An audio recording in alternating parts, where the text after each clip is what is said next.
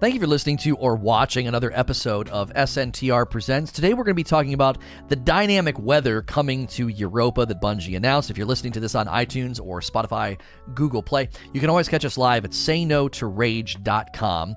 And if you want to see the Q&A and VIP sessions as individual uploads again, we brought that back, but you do need to be a paying member. If you'd like to join, it's 5 bucks a month and that's just one of the many perks I try to give to those direct supporters. If you're not a paying member, there are timestamps below. So, Bungie released this on a Wednesday, so we're actually kind of hoping this means the TWAB will have some more substance in it because they could have saved this for the TWAB and they didn't. They did it in its own blog post. This announcement about a dynamic weather system on the planet of Europa and how they kind of walked through it and why they did it and how they developed it. So, I'm going to walk through the opening part first where they talk about storm systems and kind of how they walk through some different iterations and changes and what they really landed on, what it's going to look like. Then I'm going to walk through the three phases. I'll, I'll show you the three photos. If you're listening to audio, I'll do my best to describe them to you. And then I want to end by talking about how, again, you guys are probably anticipating this. This feels like engine update evidence to me.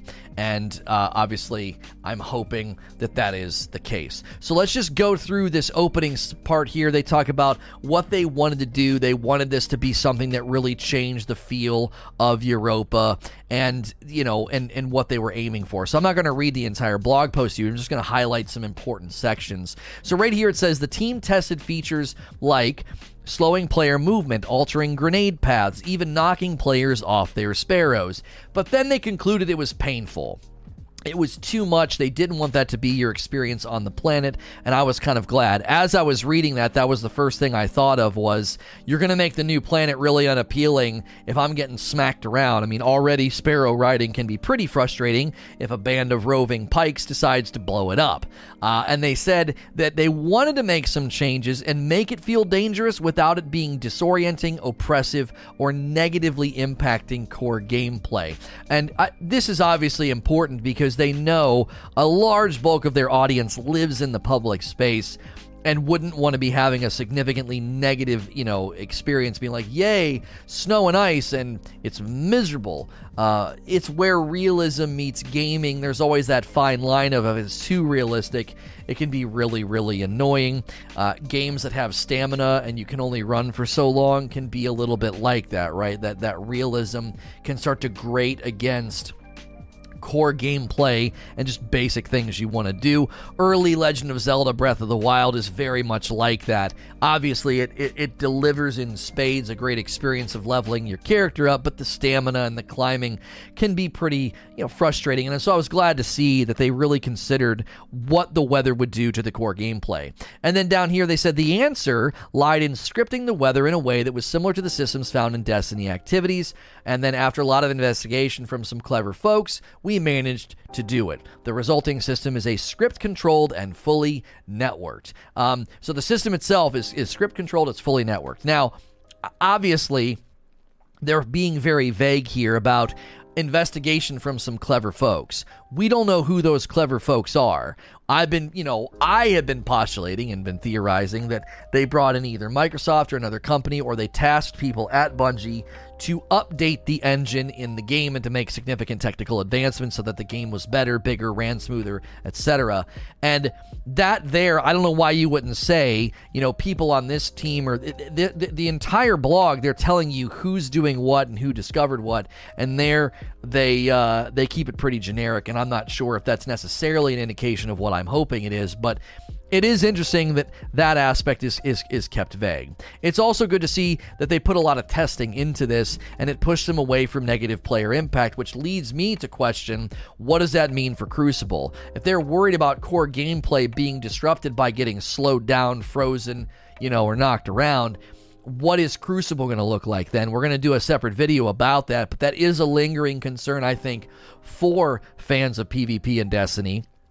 That's core gameplay. Movement being restricted and slowed could be something that really frustrates folks. So then they ask, does it go to 11? So they want to show you what it's going to look like. So again, to the audio listeners, you're not going to be able to see this. I'll do my best to describe it for the folks watching the video. The first picture, there is no storm at all. Clear skies, fresh snow, you know, perfect skiing weather is what they say. And obviously it's beautiful. Like the planet itself has a very unique look. It's going to be reminiscent to the moon because of the color palette, but I do like the feel here of this snow swept land and uh, one thing that I took notice of in this picture is they use it three times is just how small the Guardian is.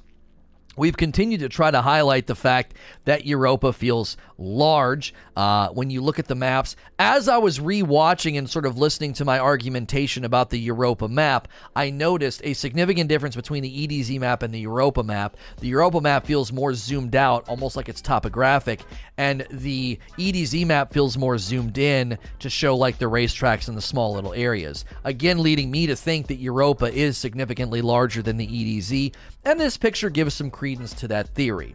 Then there's the phase two, and so if you're if you're listening to audio now it's a little foggy uh, you know distance view distance has been lowered and there's obviously snow falling down. They say the light storm blots out the sun and completely obscures the starry sky so you can no longer see the skybox. And then this alone dramatically changes the feel of the destination. So you can see here uh, you know view distance and render distance has been has been lessened. You can't quite see as far. The skybox is totally gone and it feels a little foggy a little murky and then there's some snowfall. So that's phase two. Phase three is when it gets pretty interesting. The wind roars and there's snow flurries, uh, and they're violent. The mid ground is actually difficult to see. You'll only really see faintly visible silhouettes, and it's nearly impossible to navigate. Uh, it would be nearly possible to navigate without being able to see the silhouettes. Players are encouraged to stick closer to cover and move with intent. So again, you can see the tiny little guardian there. They use this. It's it's basically all fogged out now. You can't even see the structure that the guardian is standing beneath. So the fog density has essentially been turned up. So the now again this could be one of those things that sounds great on paper and it looks great in this little article here, but I'm actually curious if folks start to find this annoying. If you're like, I kind of don't like this, it's hard to see, it's loud, you know, it's it's not it's not disrupting what you can do, but it's certainly disrupting your experience. So it is experiential as far as like visual and auditory, but it's not it's not disrupting form and function. You can still drive around, fly around, all this. I'm genuinely curious if folks look at this and they're like, "Man, this is annoying. I don't like this." I actually I actually am I, I think it's a cool idea. I think it's dope, but are folks going to try to re-instance to get out of an area where there's a storm? You know, is re-instancing even going to allow you to do that? If this is running on a timer, I don't know if re-instancing is going to be you know, a way to get away from it. And so, personally, for me, I think this is really, really, really good news. However, players are uh, fickle. P- players are persnickety, and they may end up saying that they don't like it. Now, it does give credence, though, I think, in function to the thermal scopes. We had some theory yesterday uh, from Necro about, oh, are those thermal scopes? And we weren't sure if they were thermal or if they were just marking enemies. They have been confirmed in this article to be thermal scopes, so they will have function uh, you know they will have some uh, some form. So that's a, that's another reason to kind of chase those weapons. Lastly, let's talk about engine update. This again feels like a big fat breadcrumb of they have made an engine change to this game. They've never done anything like this before. We've gotten minimal environmental effects. I mean, there's light rain drizzle on Titan. There's no sound. There's no lightning. There's nothing. Just a, per- a persistent you know rain drizzle that actually messes with frames per second uh, on both PC and console. So this feels like a pretty significant change, a pretty a pretty large update to say, hey, we are actually going to put a dynamic weather system that can make the game look like this and then make the game look like this. I mean, when you really scroll back and see how bright the snow is when there's no storm, how massive the area is, Again, why would you suddenly do something like this? It seems next gen, like it's it. It just has that feel of a next gen game. Uh, it feels like a larger living world that I don't presently see this working or being possible in the current version of Destiny 2. Um, again, I'm not trying to sit here and say this is a brand new engine that completely rebuilt the game, but I believe it's a significant update to the engine. We had Astacross say that, you know, he was on that call where they said they had to rebuild all of the planets, and this would be one of the benefits. Maybe we see other dynamic weather changes and things happen on the other planets because of this. I'm excited. It's going to make the game feel more alive and more unique and more, you know, like it's more advanced. You know, stepping into uh, the the next gen console landscape, this might be another way to really make it stand out. So I again think this is evidence of a ground level background engine change of some sort and I'm excited. So, as always, there's Q&A and VIP links below. Uh, and that will get you to either the members only uploads or the timestamps on the past broadcast. As always, if you're listening or watching in other locations, please like, share, and subscribe. Thank you for listening to or watching another episode of SNTR Presents. This is going to be the question and answer session that followed my talk about Europa getting dynamic weather. If you're listening to this on iTunes or Google Play or Spotify, you can always catch me live at sayno2rage.com. You can watch these now as individual uploads. If you'd prefer to watch them on YouTube as individual uploads, you just need to be a paying member to see them. Uh, I have them linked in the 10 minute video, or we have the timestamps. We have timestamps on the video as well that'll link to the past broadcast if you'd like to see that. Someone might want to tell Silent Magician he's way behind on the live broadcast. Polarin coming in with the first question. With them adding this new weather system to Europa, do you think they will bring this weather system to the rest of the planets which have much simpler systems? If they don't, I feel like it will create a less immersive experience depending on which planet you are on. Uh yes and no. I mean, first I'm going to say, do I think they're going to bring it to other planets? That would be dope, but I'm not going to insist upon it because how much can you really do? I mean, I guess you could do rain, lightning, wind. I mean, they already do sun, moon, clouds on on a lot of the planets. The skybox changes. Um, you know, but there's only so much you can add. I mean, to to the EDZ and to Nessus, um, I'm not really sure what you would add, other than a couple of you know, a couple of rainstorms maybe. I mean, are they going to add tornadoes and hurricanes? You know, this this is an easy win, right? They can add like almost a blizzard effect to the area if we scroll down here and you know obscure your view. But I don't know what exactly. Like this might be cheating, and what I mean by cheating is they're literally adding like a density of fog, which that's something graphically in games already, isn't it? With like render different d- distance, can't they do something with uh, that? I mean, and they're they're they could be cheating a little bit. Like it's not going to be like actual lightning coming down and hitting the ground and clouds rolling in, and it's not going to be like an active weather system. Um, th- th- we're a, we're a long ways off from games actually having that. Like if you remember some of the early footage of Anthem, it looked unbelievable. The, the, the, the shadows and the wind and the lightning and the and the stampeding animals. I, this is this seems like it's just going to be de- fog density and some snow, uh, which obviously that's really that's a whole lot easier than. I mean, I have always found the storm system in Breath of the Wild to be to just be no pun intended, just breathtaking. You especially you know you go you go kind of gliding out over an area and there's just big huge lightning crashes all around you right next to you out in the distance and the rain's coming down and then you know then the clouds roll away and the sun comes out um i you know what i'm saying i i think these are i think these are these are good good uh, systems in a game like Breath of the Wild, but I don't think these are the kind of systems you're going to see in Destiny, because that would really be the only thing you could do on Earth. Um, it, you know, put that on on the EDZ and maybe the Cosmodrome. Maybe they could do something on if Mars ever comes back with like you know sandstorms or something, and that again would just be like a a, a, den- a fog density thing that they could turn up when they feel like it. Now, to the second part of your question, you think it's going to be less immersive experience depending on which planet you're on. This is always a dilemma when they try to advance the game is they can't necessarily advance the rest of it. I remember when the Taken King came out and I had to go back to Cosmodrome for anything, it felt empty, barren, boring, and, and uninteresting because the dreadnought had enemies everywhere and puzzles and secrets and you know court of oryx and when you went back to the cosmodrome it just felt empty it's like there's nothing here it's just a big empty playground with a couple of fallen dregs and vandals you know scattered throughout uh, and that that wasn't necessarily like a problem but i definitely think this is something that's always going to happen if Europa's bigger, more expansive, bigger areas, like the scope and scale of the planet seems pretty pretty huge. And they've got weather. You know, you might feel like the other planets fall a little flat.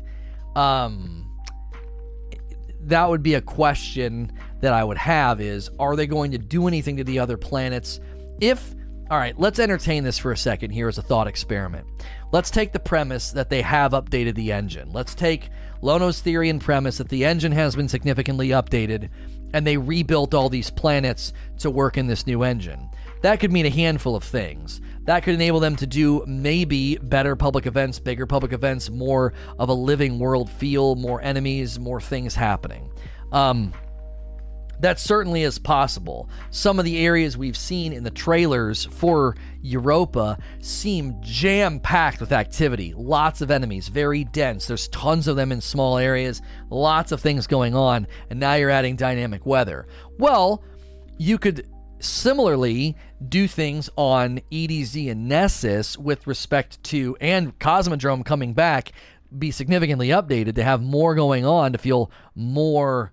Um, more alive as opposed to you know what we have now which is a lot of the planets it's predictable you're kind of accustomed to it you're used to it you you know you don't you don't think much of wandering around in all these places um so they're setting expectations for the TWAB. Uh, we'll have a little bit of tech talk for back end changes coming in November, but there's definitely uh, it's there's definitely some inside baseball. A bit of it may go over your head like it did with mine, but we'll have a quick what this means bullets to help. Engineers are smart. Other than that, a recap of some cool Europa stuff you saw earlier this week, and a nice preview of Beyond Light community emblems for fashion shows, Bungie bounties, and more.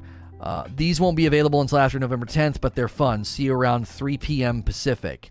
So it seems to me that we're getting a tech, you know, some tech updates in the background. I am hoping that this is with regard to the engine or something with respect to how they're pulling off all these things we're seeing. I think we're seeing more fluid enemy movement. I think we're seeing more density of enemy, you know, packed into areas. I think the stasis effects and the storm effects are the result of technical changes. And this could be why, again, Prophecy Dungeon has to be taken out for technical updates in the background. And he's saying the engineers are smart, so it's either matchmaking engineers, netcode engineers, or actual engine engineers. It's going to be one or the other. There aren't too there there aren't too many things the engineers are going to be able to commentate on that would matter to us outside of matchmaking or engine tech level changes. So I am uh, obviously my interest is very piqued here uh, about what we hear tonight. Given everything I've just been talking about, our thought experiment about the engine potentially getting updated, and then that would mean the other planets could be significantly updated. Anti cheat? I don't think so.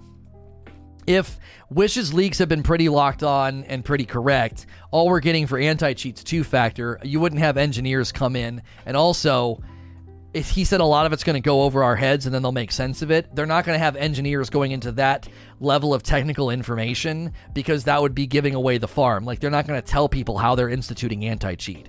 They would you see what I mean? Like he's saying it's going to get into tech language that's going to go over your head. Well, they're not going to have tech engineers coming out and talking about the the interworkings of an anti-cheat. Like I don't think so. I don't think so.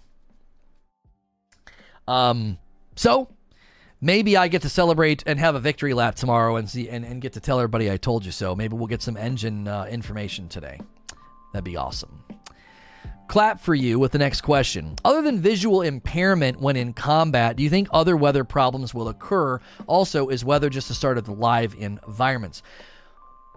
Here's something that we may have overlooked, and I didn't really say in my uh in my in my post. Okay, is this line right here. Um, players are encouraged to stick closer to cover and move with intent. That line kind of sounds to me like something else might be going on when a storm picks up. Maybe there are certain enemies that show up, uh, certain threats that happen. Uh, and make combat may- maybe change or maybe be a little bit more difficult. Maybe if it happens during a public event, something happens. Because um, they talk about um, bring a thermal or something right here. It might not have. It might not hurt to pack a thermal scope. Now, I've already seen somebody's question about this later on, so sorry for chopping your legs off here what if that means you can literally change your scopes? This is what Light Leap's been asking for, right? They didn't say pack a gun with a thermal scope. They said it might not hurt to pack a thermal scope. Again, I don't want to argue from silence here. It, you know, they, they, didn't necessarily need to say pack a gun with a thermal um, thermal scope. They said it might not hurt to pack a thermal scope. So maybe there is a gun update with customization of sights and scopes that would that would be um, landing here. I don't know. But again, we've already seen a weapon with a thermal scope in the trailer. We don't know if this is speaking to customization or just, hey, grab one of those new weapons. They're built for Europa. That's contextual power, right? We've talked about that before. A weapon or a piece of armor coming from a destination and having a perk or a benefit with respect to that destination itself, like Oracle Disruptor on Vogue weapons. Um, so, the enemy marking scopes are officially thermal. Really? I never know they actually called them thermal. I just was like, oh, it just highlights them or whatever. Um, thermal scopes already exist, though. Is that what they call them, though? I didn't think they, they referred to it as a thermal scope. I thought it was just like it marked the enemies. Wouldn't a thermal scope work through a like light or thin structures? Um, Look on a certain gun and they are called thermal. Okay, what's a gun with the scope? Hakke scopes are called thermal? Are they really?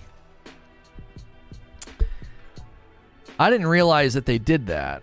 Oh, I got I got booted for inactivity. Thermal's defined as a, on the thermal spectrum. What's give me a specific gun? HVT scopes. All right. Light GG SD thermal. SG okay, Hakke thermal imaging scope, medium zoom. Yeah, it is. It is. There are they are referred to on Hakke's uh, as thermal. SD thermal scope. I'll put it on screen so people can see it. The Telemachus. Can you tell me what that is? Is that a is that a scout or is it a auto rifle? I'm going to assume that's a scout. It is. Telemachus. Okay, here's the Telemachus Hakke, and there it is. SD Thermal. Hakke Thermal Imaging Scope. Medium zoom. Highlights enemy targets. So, um, that's not thermal at all. That's just a name. I mean, I don't know. It, it, it have we tested this? Does this work does this work through thin structures? It probably doesn't. It probably just highlights what's in front of you. Um, the Halfdan gets it as well. I've never paid attention. Um, I knew that we had scopes that highlighted enemy targets. I didn't realize that they actually called them thermal. Um, in any case, we're, we're, we're kind of getting on a we're, we're getting off on a side a side trail here. The language here is you know, it might not hurt to pack a thermal scope. Uh, maybe that's something that they're adding. Again, a layer of customization so you can slap um, slap that on a gun uh, and use it. You know. I didn't invent the turtleneck, but I was the first to recognize the potential uh, of a tactical turtleneck. Tactineck. this is a thermal sight, not highlighting targets. I understand what you're saying in the real world, Avenger, is that a thermal scope actually shows heat signatures. Um, this is th- this is a thermal imaging scope. Is there a difference between the two? Um, the scope in the trailer is an actual thermal, though. HVTs highlight targets and still show detail. Thermal scopes don't. Huh. In the trailer, it, it's not thermal. It's not like oranges and reds and purples and stuff in the trailer. That's not true. That's not true at all. It literally just shows a red outline in the trailer. I we we watched it so many times because somebody thought it was a new. Look at that. That's not thermal. Get this stupid overlay. That's not thermal either. It's literally just outlining them with a yellow outline. I know it cuts through the fog. I 100% understand what's happening here. It, it, it's it's showing you, them through the fog. They can see them but it's not a traditional thermal. It's not showing what like a thir- like a like the predator vision.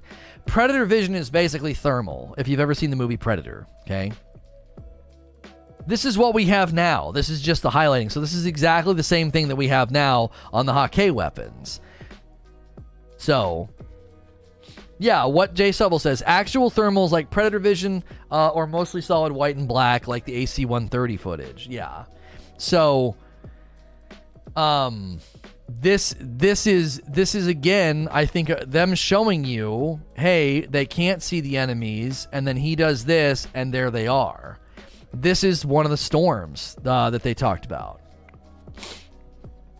so i uh I, again, I, we're, get, we're getting a little bit off on a tangent here that, that's not super important. You know, I, I again think the language of it might not hurt to bring a thermal scope could mean that maybe they give us some uh, some customization, um, as opposed to it being like, well, you can only use guns that have thermal. Maybe it's a way. Maybe they're bringing weapon augmentation. Or, you know what we saw in the Ghost with 10 levels of energy and then those mods?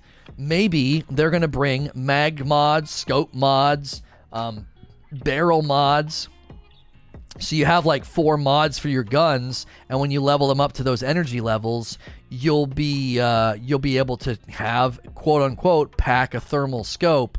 Uh, it'd be cool to see if that is something that they bring to the game as well, which would be a deepening of um, of the weapon system without negating God roll pursuance, but bringing customization to the game in a way that homogenizes the system. Armor 2.0, your Ghost, all of it looks the same. All of it has um, a way to level up the item and then get perks accordingly. Uh, I think that'd be good. Necro. Well, well, well. Look what we have here. A topic on the weather. Necro flexing a little bit. Necro making uh made made some predictions about uh you know maybe thermal scopes and things like that coming uh to the game and so was I, I, know was very thrilled with what they uh, they announced yesterday. Any ideas on things other than thermal scopes? Uh, I'm wondering what new specul- stipulations the game um, can put us can put out can put on us out there. Well, it sounds like they don't want this to be something that increases pain, but gives you audio visual experience uh, adjustments. So we said a little bit ago they could do something with these storms that bring enemy uh, kind of like the Vex invasions. So anytime there's a storm, the the the Dark Empire could basically say, "Hey, we're gonna we're gonna take advantage of the, the ice and the fog and this and the darkness that kind of comes from it, and we're going to um, we're gonna use that to like spawn attacks and, and invade or pop up out of the ice or something. So there could be Vex invasion style events that also come with these storms. And maybe not every time, um, maybe during pub events or something that could happen. Because uh, they said it's fully scripted and fully networked, so it's just going to kind of do it on its own. Um, you know, it could be it could be another thing that they do with it though which is why you'd want to have a thermal scope because it's like, oh my, you're gonna you're gonna get this invasion. It's gonna be kind of hard to you know, see where they all are. Avenger with the next question. So, since we're getting breadcrumbs to an engine improvement, do you think that more things could be done to other areas as well? Titan could be coming back and have refined rainstorms with varying degrees of rain and other stuff like that. Well, of the planets leaving, yes, I think you could do um, you could do solar storms on Mercury, where maybe I don't know it, it it's hot and things are combusting into flames or something. You could do obviously significant bigger rainstorms and lightning on Titan. Uh, as we said, you could do sandstorms on Mars. Um, do- those are all things. I don't know what you do on Io. Io is kind of weird, so maybe they could do something, um, you know, a, a little otherworldly. Um, I don't know. You just whatever they do to those planets or the existing planets, they've applied a principle that they would maintain, which is you're not going to get beat up, slowed down, or knocked around. It's going to just kind of be an audio visual thing. So it's not going to be like acid rain or volcanoes that can hurt you, electrical storms that can that can you know shock you. It, they're not going to do that, but they could certainly add some of those really really cool audio and visual effects so the planets have unique identity and feel alive. Um, so um, take storms from Anthem and make it better. Right. Yeah. Yeah. Yeah. Yeah. Attaching some sort of an event to it would be cool. Um, you know, you could do something on Mars where stuff under the surface starts to cause uh, these sandstorms, and it comes, and then whatever it is pops out and is like a world boss or something. Instead of a Vex invasion, it's like this I don't know. It it would be like a worm or something. Uh, that could be pretty cool.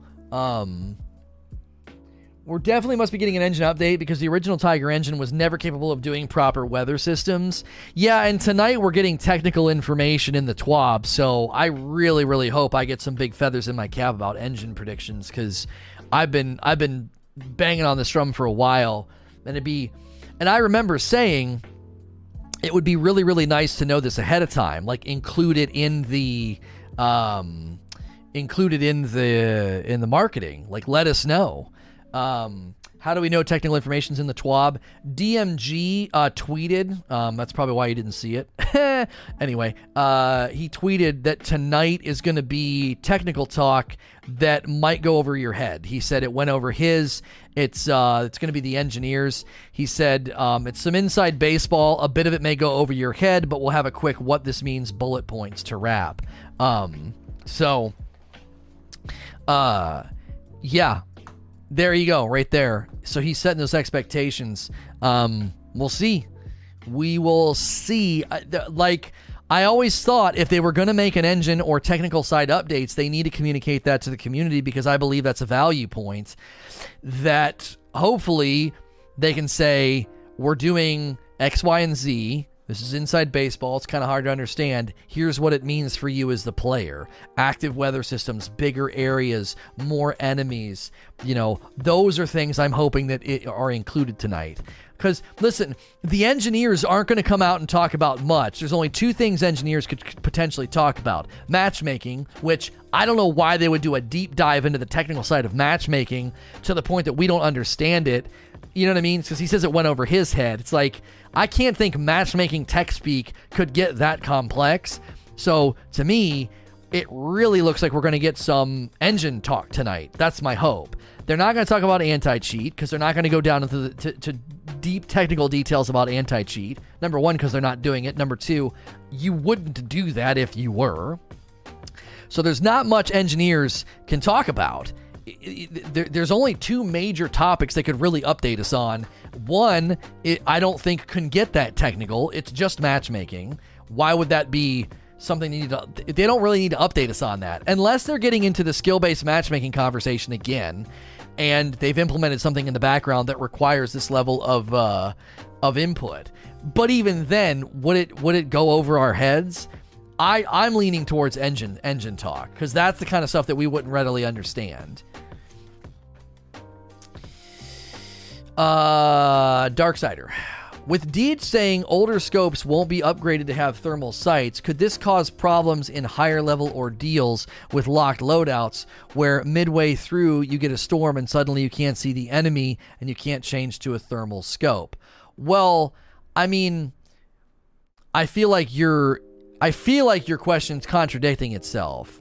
You're going to be going into a higher level ordeal with lock loadouts, but you're going to be using an older weapon that would likely be sunset, right? So you wouldn't be taking it into the higher level ordeal. Um, Uh, I will say this. I want to see what they mean by this. Is this going to be a customization angle? Are they going to give you the ability to put a thermal scope on any of your guns through through what we think might be the modification system, like with the Ghost, leveled up to ten levels of energy, and then there would be four mod slots. Um, I mean, if you look at a weapon, okay, if you look at a weapon, I, I honestly think there, there there's there's some logic here where you could say um, there is a mod for each slot. Look, there's four, right? So there could be, like how they showed on the Ghost, four mod slots. There could be a mod for scope, sight. There could be a mag. There could be a mag mod, and then there could be mods for whatever lands here. It mods to enhance, change, or augment the four slots on a gun because there's four slots.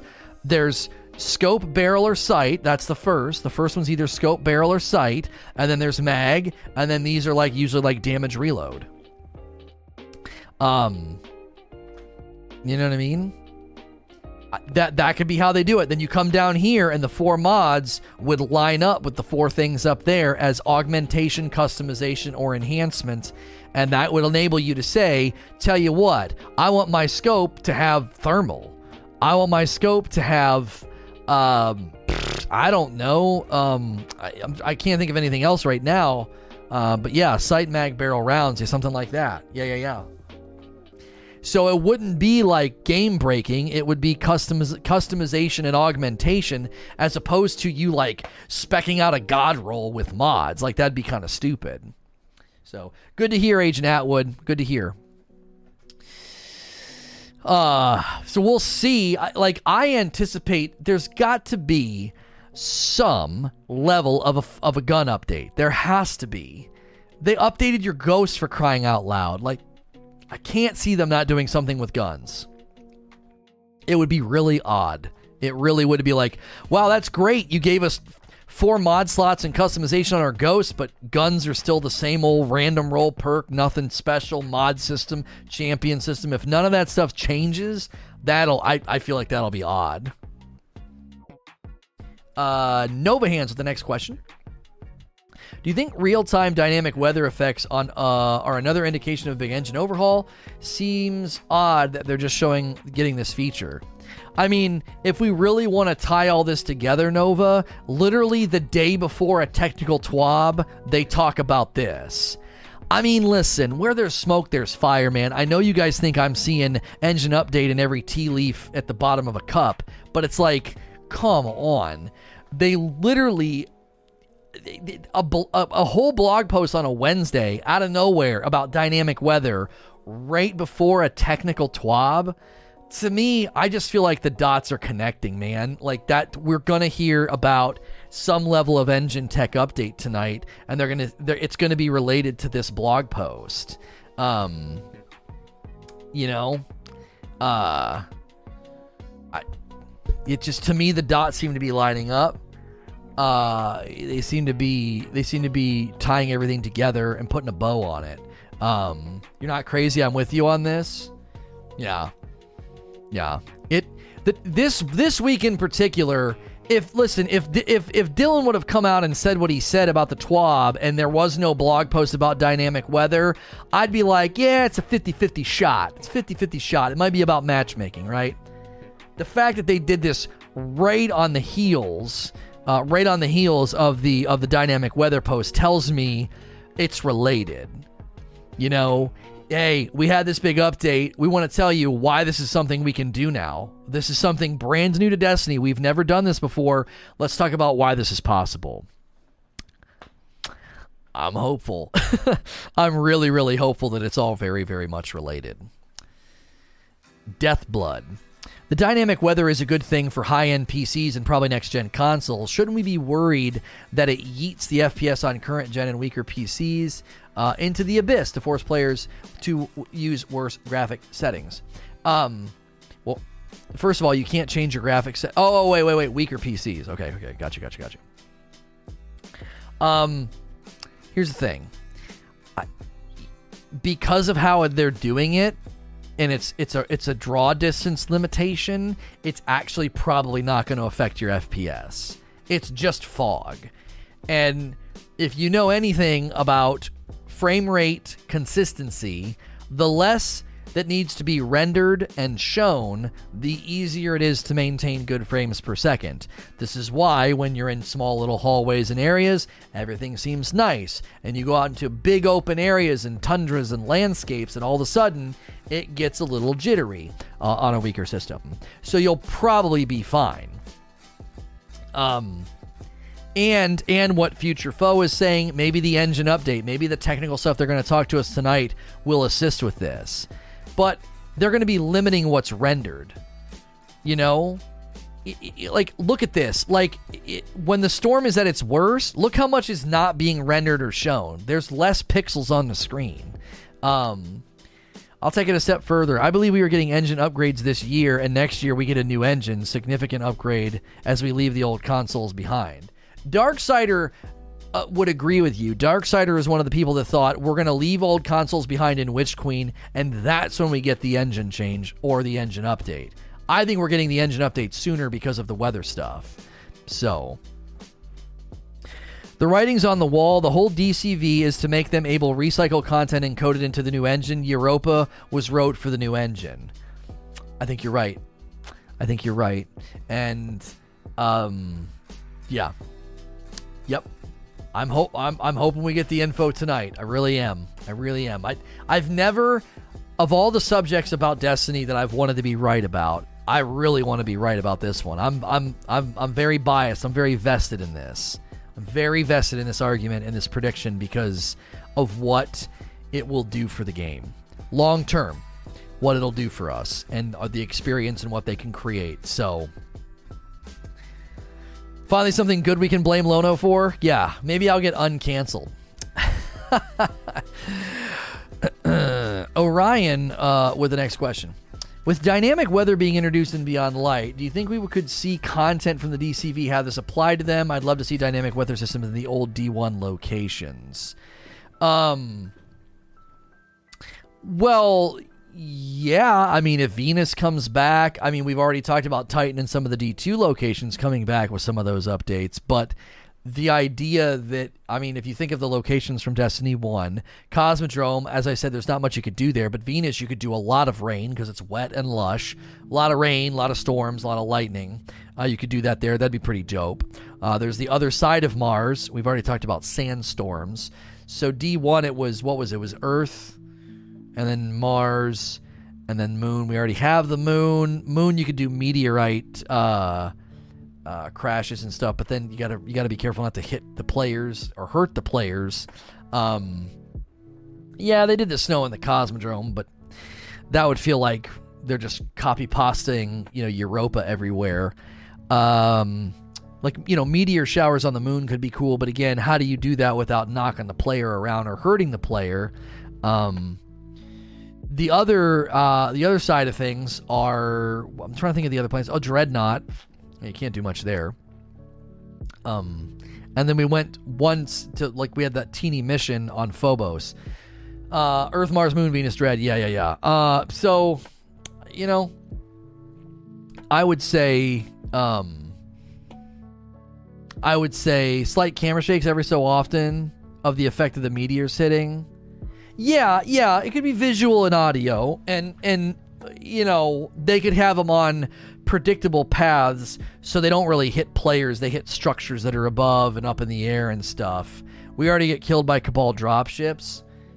That yeah, that's true. That's true. So we'll see. I mean, I, I think what we were just talking about, like taking planets out to rebuild, rework, and bring them back with these engine level updates, it could be weather oriented, but it could also be world event oriented, world bosses, bigger public events, uh, bigger things happening, patrols that have you doing more.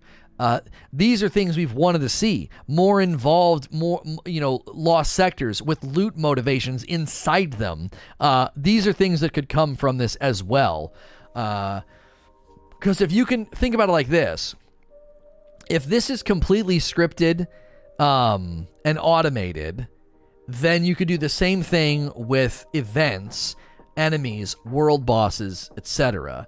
So you wouldn't it wouldn't necessarily be weather, it'd be other things. I tend to agree with Creature. I don't like camera shake, so I wouldn't want to be on the moon and be like, yay, here comes a meteor shower. I, you know, I get to have my brain rattled for 30 seconds. You know, I, I would, I, I think there's other things they could do. Um, again, I think we're thinking small here.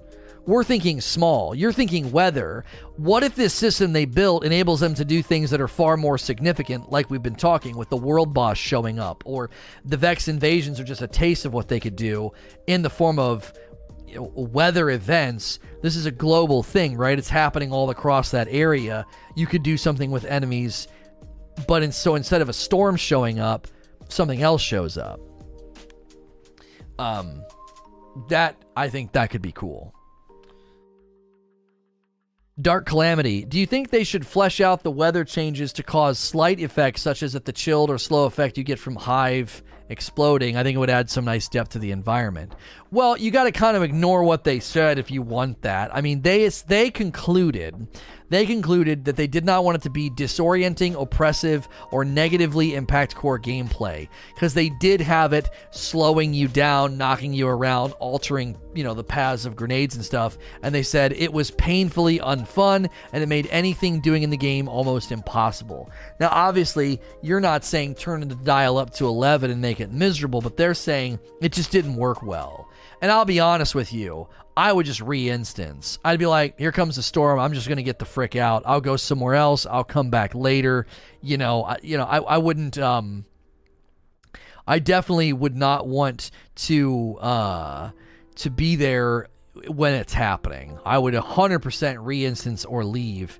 Um, and I think I'd be in good company with that. I don't think people would want to stick around and get their, you know, get their experience messed with. Which obviously, obviously, I think this is uh, related to the Crucible discussion we're going to be having soon. And the Crucible discussion is essentially is stasis, you know, is it going to ruin Crucible because it's going to be disruptive to play flow and play rhythm, map rhythm, map flow. Um, you know, that if if they concluded that this was bad for public space I don't know. I would be concerned about what it's going to do to the the crucible experience because in a similar vein in a similar vein you're going to want to be running across map going into an area going through a door pushing in trying to collapse whatever uh, these are these are things that stasis will potentially grate against in crucible so Mike on onto Mike. Yolona, with dynamic weather on next gen consoles, have any impact on initial sales in your opinion? So, they didn't say it in this blog post, but there is a slim chance tonight's TWAB is about why you won't get this on Xbox One and PS4. I mean, they could come out and say, listen, the version that we're launching on consoles and PC is going to have updated background tech that can do this, and you ain't getting it on the Xbox One and PS5. It's certainly possible. I think there's a slim chance of that, mainly because it's just fog density, which should be totally doable on these old systems. They're not adding glaciers popping up out of the ground or lightning strikes or, you know, snowballs, you know, flying all over the place, physical things. It seems to be mostly fog density with snowfall. Uh, which again could have zero effect. Um, I might have misspoke. PS4, Xbox One, right? They might say PS4, Xbox One won't get this because they're not getting these technical updates. I happen to think that's unlikely. Their main draw, I think, for you updating, because I do think Bungie has a vested interest in you upgrading the next gen consoles, because I firmly believe they're going to leave them behind with Witch Queen. I think that's a fair prediction. I think their main draw is going to be frames per second in FOV. That's I, I think that's going to be the main draw. They're not going to be like, oh, you don't get dynamic weather on Europa. They're going to say, listen, you're going to get an enhanced experience on these. You're going to get faster load times, higher frames per second, better FOV, and they'll leave it at that. Those are technical improvements, not experiential differences at the core level of game. Like, yeah, you don't get the, sto- the storms. So that I think is going to be their selling point. I think they want to get you converted. They want it. They want you to come over to the other side and get the new consoles. I do. I think they want that. I they, they more than likely um, want to leave behind old tech. It's probably limiting a lot of what they want to do. So, what would happen when an Xbox One X and a Series X play together? Will we see different versions of the game while being in the same area? Well, yeah, that's that too. Like the storm wouldn't be there for them, but it would be there for you. I, what I think they're going to do is again, they're going to give you the increased frames per second in FOV. You don't see that happening? No, I firmly believe that Destiny has plans to leave behind old gen. I do. They're too old. They're just too old. They're too they're too bottlenecked. So, they did it with Rise of Iron and that was literally think about that for a second Think about Rise of Iron and what it brought and what it offered. And they had to leave behind old tech. For Rise of Iron? Really? Compare Rise of Iron to Taken King. You know? If if that small of an expansion needed to leave behind old tech, then I would I would imagine eventually they had to leave behind these tech, these consoles. Um, Oh no, I agree with you, Christina. I agree with you that that old gen will get the storms, but that doesn't mean old gen's going to continue to get content ads like Witch Queen and Lightfall. Eventually, eventually they'll make similar statements that they made with Rise of Iron. They'll say only 10% of our community is on these old systems, and there's all these things we want to do that we can't do on the old systems. I think that's one of the reasons that my, that Microsoft and Bungie are in talks is they want to work together to get people to move console generation. Ravenous. What do you think about their quote, bring a thermal, is evidence we're going to have a weapon update? I believe this brings credence that scopes barrels. Yeah, this is a bit of a repeat. We've already talked about this. So it is a benefit as a paying member. If you're in Discord, you can submit questions before the stream starts. So, you know, your question 11 and somebody earlier got, you know, beat you to this. Um, no, wait, I think I beat you to this. This might be my fault. In any case, um, sorry about that. I think I jumped ahead because we kind of got on this subject. So, um, yeah, I don't think it's happening this year either, Christine. I think it's too soon. Well, they would already have told people. They would have already said like your version of Beyond Light's going to be different uh, because people are already paying. You know, so um, yeah yeah, I, I think I think they're going to leave behind uh, old gen uh, uh, next week. So, um, at the end of the day, at the end of the day, the, the, the scope talk, this you know, adding scopes and stuff, that could be that very well could be them saying there's some level of of gun update coming, and they're you know they're going to give you the ability uh, to to customize things at some at some level or another. Um, so we'll see. We'll see. Ashen Hollow. One of the lore buffs was uh, one oh one for the lore buffs. Sorry, was Europa ever terraformed, or did we just sort of tough it out? I don't know. I don't know. There was a city. There was some form of civilization there. There was some form of civilization there, and now no more. But there's some dark empire there trying to build uh, and we're trying to both glean from what they found, the stasis power, but also we want to stop them from like whatever whatever he's you know doing. Oh, did I say next week? yeah, it's not happening next week, guys. There's no way we're leaving behind old Gen next week. Next year. uh Definitely a human settlement that was home to Bray Exoscience. Yeah, I mean, there's clearly Braytech Exo Center there. I mean, they clearly this is where this is where Elsie Bray was born, right? I mean, that that backstory we might get. I don't know about you know if it was terraformed or it out. Like I, I I'm not genuinely sure why you why you asked this. Like I don't I'm not equipped to answer it. I don't know this kind of stuff. Uh you think they won't have Witch Queen on Xbox One or PS4? I believe Witch Queen will leave behind Xbox One and PlayStation 4. I believe that. I believe they're laying groundwork this year to set up really big things, and they will have to leave behind Witch Queen. And I believe the reason they partner with Microsoft Game Pass and talked about the new version that you're going to get on Xbox Series X, they're working hard to convert everybody over. Um, it'll remain to be seen how much they promote that on PlayStation because PlayStation is their larger audience. Um, I think PC has rebounded back to being the larger audience, but PlayStation's a huge portion, larger than Xbox. So, uh, Gilly and Mist. Do you see the highest level of the storm giving a burn effect like stasis, where stasis powers are stronger on both sides? Do you think this would be dope or just annoy players? I like where your head's at. I mean, they certainly said they don't want it to be oppressive or negatively impact gameplay, but if suddenly all my stasis stuff is stronger or the explosions are bigger, that would be pretty cool. I don't know if they have the ability to do this at present. Maybe we'll get some information tonight, but modifiers tend to be on all the time. They don't suddenly turn on. Um, so that that would be an interesting background change to suddenly say when the storms show up, you get a stasis buff.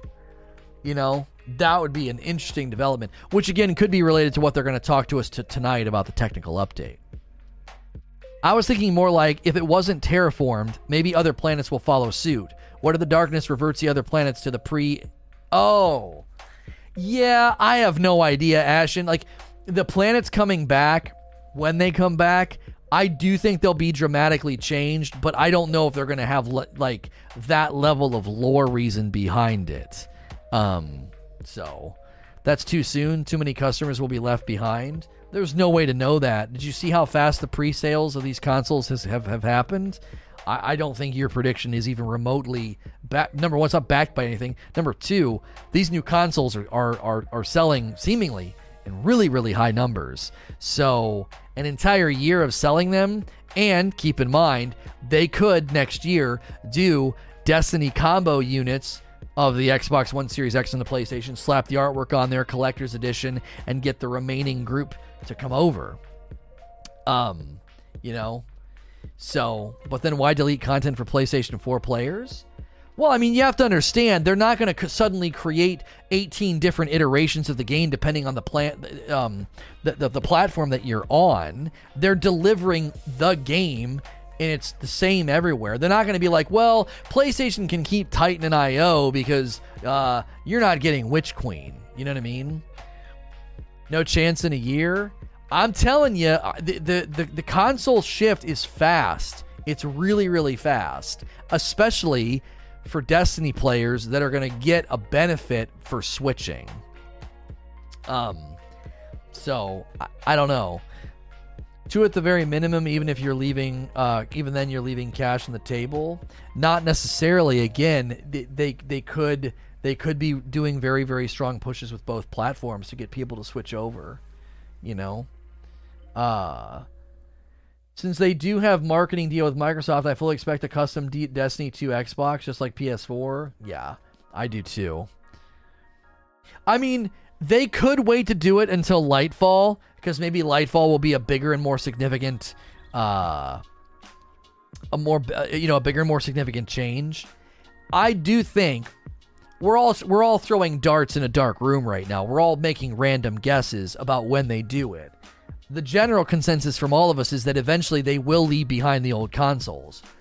Maybe it makes more sense to do it at Lightfall, and that would be a turning point for the next generation and the next era of Destiny. Um, so, I think they only waited a year. Didn't they only wait a year for? Wasn't Rise of Iron a year after? Um, I feel like Rise of Iron was one year after Xbox One and PlayStation 4 launched. When did the Xbox One and PlayStation 4 launch? Were they 2015 or were they 2014? Is the question. I can't remember. I, th- because I know Destiny 1 Vanilla launched 2014. Um 2013? The original PlayStation 4 2013? Well, yeah, see, that was a year before, so that was a while. That was a while. So, it took them. It took people three years. So, yeah, it might be Lightfall. Then we might we might be we might be predicting this a little too early.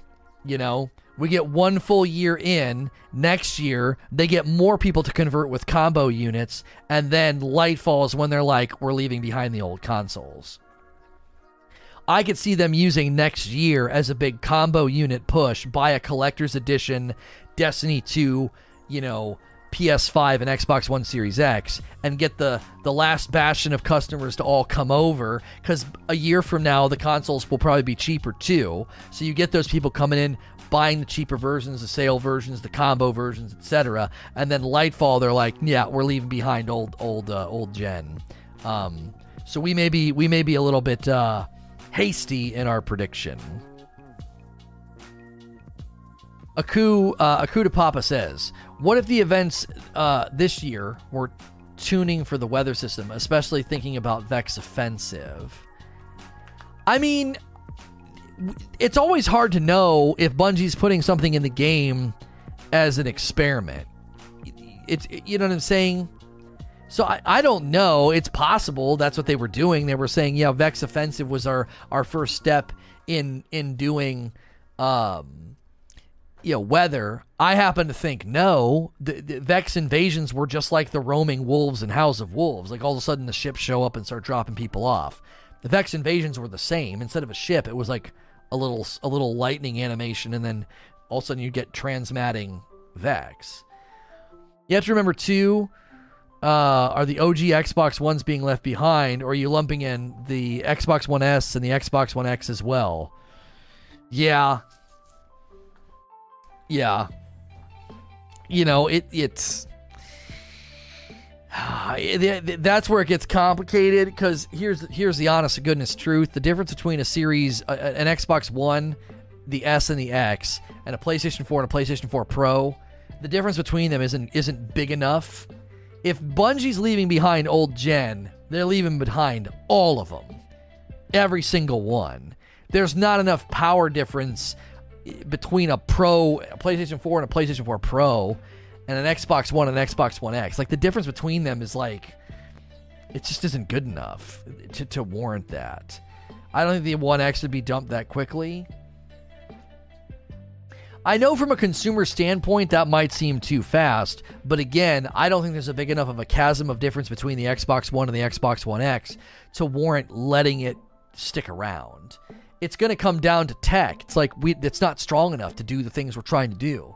We're adding dynamic weather, maybe bigger areas, maybe more moving parts, more stuff going on. And the Xbox One X is going to be like, nah, can't. Just can't. It just isn't possible. Very processor limited in the lack of the SSD. Yeah, there's a handful of things bottlenecked. When did the Xbox One X release? I think two years ago, didn't it? I think I've had mine for two years. That'd be four years. Um, uh, it's significantly more powerful than the OG. I don't think it's powerful enough to make a dent in what we're talking about. They've already discontinued production of the One X.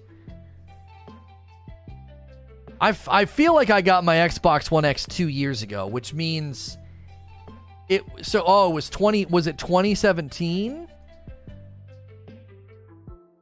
2017 is when the Xbox One X came out. I mean, come on, man. It's been three years. That'd be that'd be four or five years. That's a lot. That's a lot of years. Um, I don't know. I can't. I can't see it. No, I can't see it. It's clean. It's clear. There'd be no question. You need a PS5 or an Xbox Series X if you want the new. If you want to get Lightfall, you know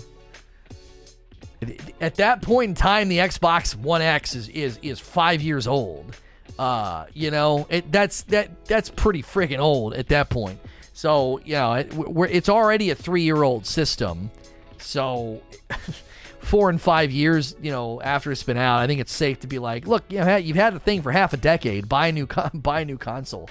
Um, you know, so the real, the real, um, the real issue, I would say, would be how often can you expect people to upgrade their systems and what's the main selling point you know what's the main selling point are you are you giving them just more games. Like that's that's one of the things right now. You're now reconsidering getting a Series uh, S or an X. Right, like, and right now, I think that's one of the bigger questions about the new consoles is, you know, th- they didn't really focus on performance enough, I don't think, in their reveals. They only focused on titles, and the titles themselves, none of them look that impressive because of stream quality and frames per second and everything else, and those games probably run actually really, really well. So the, the marketing around, uh, the marketing around the consoles has been a little odd. Um, it's been a little odd. I, I, and again, it's hard though. I think we we talked about this earlier before we got into Q and A. I think that a lot of us in this particular community, right here at the present time, the, the, the people that hang out here and play Destiny, I think a lot of us switched to PC because of Destiny 2, and we're all looking at these consoles and we're like, I don't see it. I don't see the reason to get it and they didn't preach and they didn't preach performance because I think they're just banking on people being like, well, I have one, so I'm gonna get another one. You know, um, so it's the we're we're continuing to look at this as PC users, a lot of us, and we're just like, I don't know, it's just they didn't really talk about performance. It doesn't seem like a big reason to go, you know, to these consoles especially as a PC user, when you see a lot of those console exclusives on PlayStation are just console exclusives. They're also coming to PC. Um, now they said they're walking some of that back because, man, that PlayStation 4 reveal was such a bumble. They immediately started taking trailers down and walking stuff back because they were like, well, yes, it's coming to PC, but it's a timed exclusivity thing. Because I think PlayStation owners were like, I don't understand what are we getting anything that really warrants buying the console if you have a decent PC? um, so there, there's a there's a there's a certainly a, a, slight disconnect there, I think, because of how they marketed some of it, um, and and their current user base, a lot of them are literally just going to update just because that's what you do. It's like, well, yeah, I've had a PS4 for however many years, it's time to get a new it's time to get a new console and you just do it. You don't, you know, a lot of folks don't even question it. They just immediately uh, do the update. Playing games on PC just doesn't slap as hard as I'm on my PC all day at work. When I work is done, I uh, I want to put that thing away. Right, I do think there's something leisurely about and more hobbyist oriented about like yeah just hook this box up to your television and lounge on your couch or your recliner and just and just play. Um you know they can't risk moving away. I think that person's really behind on the uh, on the stream. I think some of the ps5 exclusive messaging was hiding a ps4 release rather than a potential P- a pc release Right, that too. Like they don't like the fact that people are finding out that like Spider-Man Miles Morales is also launching on a PS4. Folks are like, "Well, okay." You see what I'm saying? Um they're it's folks are looking at it and saying, "I don't understand. What is is there any reason to buy the PS5?" That's where I don't think that, I think they should have focused on performance because now all of a sudden you have an entire audience that's like, oh wait, so it's also hitting PC. I've got a pretty good PC. Wait, it's also hitting PS4. I already have a PS4. What on earth? Why should I up, upgrade? That's where they should have talked about performance. They should have talked about load time, frame rate. Like, well, how's the game to look and run? Um, and I think that's a touchy subject though because the the there's a lot of moving parts here. The people who make the game, they don't want you doing that. Don't don't talk about how the game's not going to run as good on a PlayStation 4. We're going to sell we're probably going to sell a ton of them. Yeah, you can get the new PlayStation uh, the new Spider-Man on PlayStation 4. Yeah, yeah, yeah. Yes. Um do you but do you see the problem there? The, the maker of Spider-Man Miles Morales might be like, no, no, no, no, no, no, no, no. If you walk out here and you start talking about how the game's going to run better on PS5, you're going to hurt our sales because people are going to say, oh, well, I don't want to buy it. I was going to get it for PS4, but not now. It's going to run like crap. It's it's a touchy it's a touchy subject. It's like, well, market reception and consumer confidence can go down. And you start talking about how the game's not going to run or it's going to run in, in an inferior way on PlayStation 4. So what do they do? You know, they, um, you know, they they they talk about how awesome the game is, and they're like, oh yeah, it's also on PlayStation 4. They like kind of like let that one slip out. You know what I mean? Um. Update on Transmog. Probably won't be talking too much about this until after Beyond Light. We don't currently have an ETA on when this will be available, but I can say that the team is planning is in the planning stages. They've invested they're invested in creating a good experience here. We'll get details when we can. Um that's not surprising. Um that's not surprising. I mean, they they they clearly are. I mean, when they talked about transmog, they said they were entertaining the idea and it would land sometime in the future. Um, and you know, it uh, it it transmog's not a needed thing right now. We need depth. We need we need. I think we need a gun update. We need loot cycles. We need loot grinds Transmog's cool and all, but they said they were entertaining the idea and they were in the planning stages. It sounds like they're still in the planning stages for Transmog. So we're going to transition now. I don't know if we have people that are wanting to do VIP call ins, but I feel like we will given the subject matter and given the fact that the TWAB tonight is going to be about tech stuff. So we may have a VIP call in. Again, there will be links below as timestamps or individual uploads for members, uh, depending on what you want to do. Uh, as always, if you're listening or watching this elsewhere, you can catch me live at sayno2rage.com. Uh, please like, share, and subscribe. Thank you for listening to or watching another episode of SNTR Presents. This is going to be the VIP call in session that followed the talk about Europa getting dynamic weather.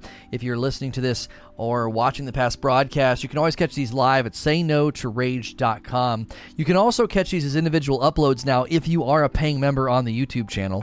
You just have to uh, go to the main 10 minute video and there'll be links provided there for members. If you're a paying member, it should also just kind of show up on my channel. Um, and be visible, but I don't have a way of like notifying you. It's presently still in uh, beta. So we got some call ins today. I'm going to go to Gilly first. What do you want to talk about today, sir? You got to unmute Gilly if you're there. Gilly in the mist. May. Yeah, there you go. Okay, cool. I, I have to say, this looks very promising um, especially with the plot we're seeing. Um, and, and, the first thing that truly excited me was them talking about the process of making it. Them, uh-huh. them, them having an iteration of this looks cool, and then we put it in people's hands, and it wasn't cool. It wasn't fun. It was difficult. It made gameplay annoying.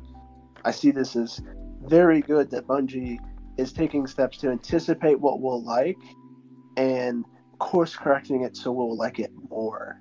Because we've had a lot of hit and misses that it feels like all you guys had to do is play test this.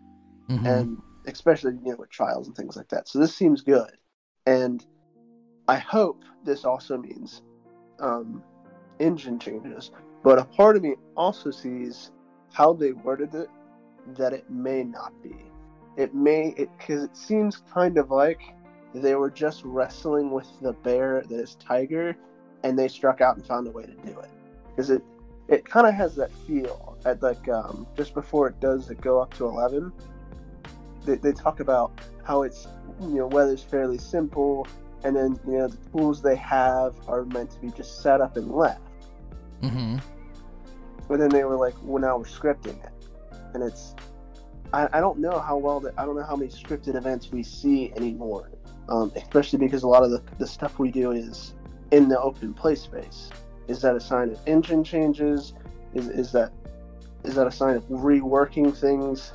I don't know. It looks good, but it could also be we just figured a way out and nothing's changed. Um, I would say I would say that it, we could read it that way. We could. The reason I'm not reading it that way is because they didn't give us any specifics on who figured it out. They said that the answer lied in scripting the weather in a way that was similar to the system's found in the Destiny activities. And they said after a lot of investigation from some clever folks, we managed to do it. Well, who are those clever folks? Like, why aren't you telling us up this entire point? They're giving us the names of the people, right? They're the names of the people working on this. We got, uh, you know, VFX lead Justin Hayward. We have uh, at the very, very beginning, the Europa World Art lead Ed Brennan is named. We were brainstorming, and Ed Brennan proposed this idea. And Europa design lead Alex Valecki or Valicki, and then all of a sudden down here they get vague. They're like, well, after some investigation from some clever folks, why wouldn't you say that this department figured it out or blah? I don't know. To me, that actually sounds like they figured out a way to to do different things with the engine. I, I feel like they would say a very similar sentence about the DCV. Some clever folks figured out how to bring forward old content. Oh yeah, well, how did you do that? Something at an engine level, I would, you know, I would think. You know, I, I, I read this. I read this differently than you're reading it, which I think that oh, you could. Re- you can read it both ways. I, I agree that you could read it the way that you're reading it. Mm-hmm. Um, other than that, uh, as I talked about in my question today, I am very excited to see what we'll see well, what we won't see in the fog. Are we going to see stronger enemies? Are we going to see some maybe some new AI that has some planning on the fact that you can't see? Are we going to get Hive that have thermal vision and are going to sit behind corners and peek up and get you and poke you because they can see you but you can't? Is, mm-hmm. is this going to, are we, as I said, are we going to get stronger stasis because it's older and that's kind of how stasis works? So the harsher the elements, the stronger you get, the stronger they get, and all this tension, and you can't see anything. I could see this really bringing some life into the gameplay of, oh man, the storm's coming, and and some things are heating up, and there's more enemies. I could see them doing a lot of good things with this, without it necessarily being it knocks you off your sparrow, or you take more damage, like you know from like a chilled effect, or um, you know your grenade gets tossed in the wind. Mm-hmm. I may okay. Well, I'll say a couple of things. I think you might be right because they said players are encouraged to stick closer to cover and move with intent.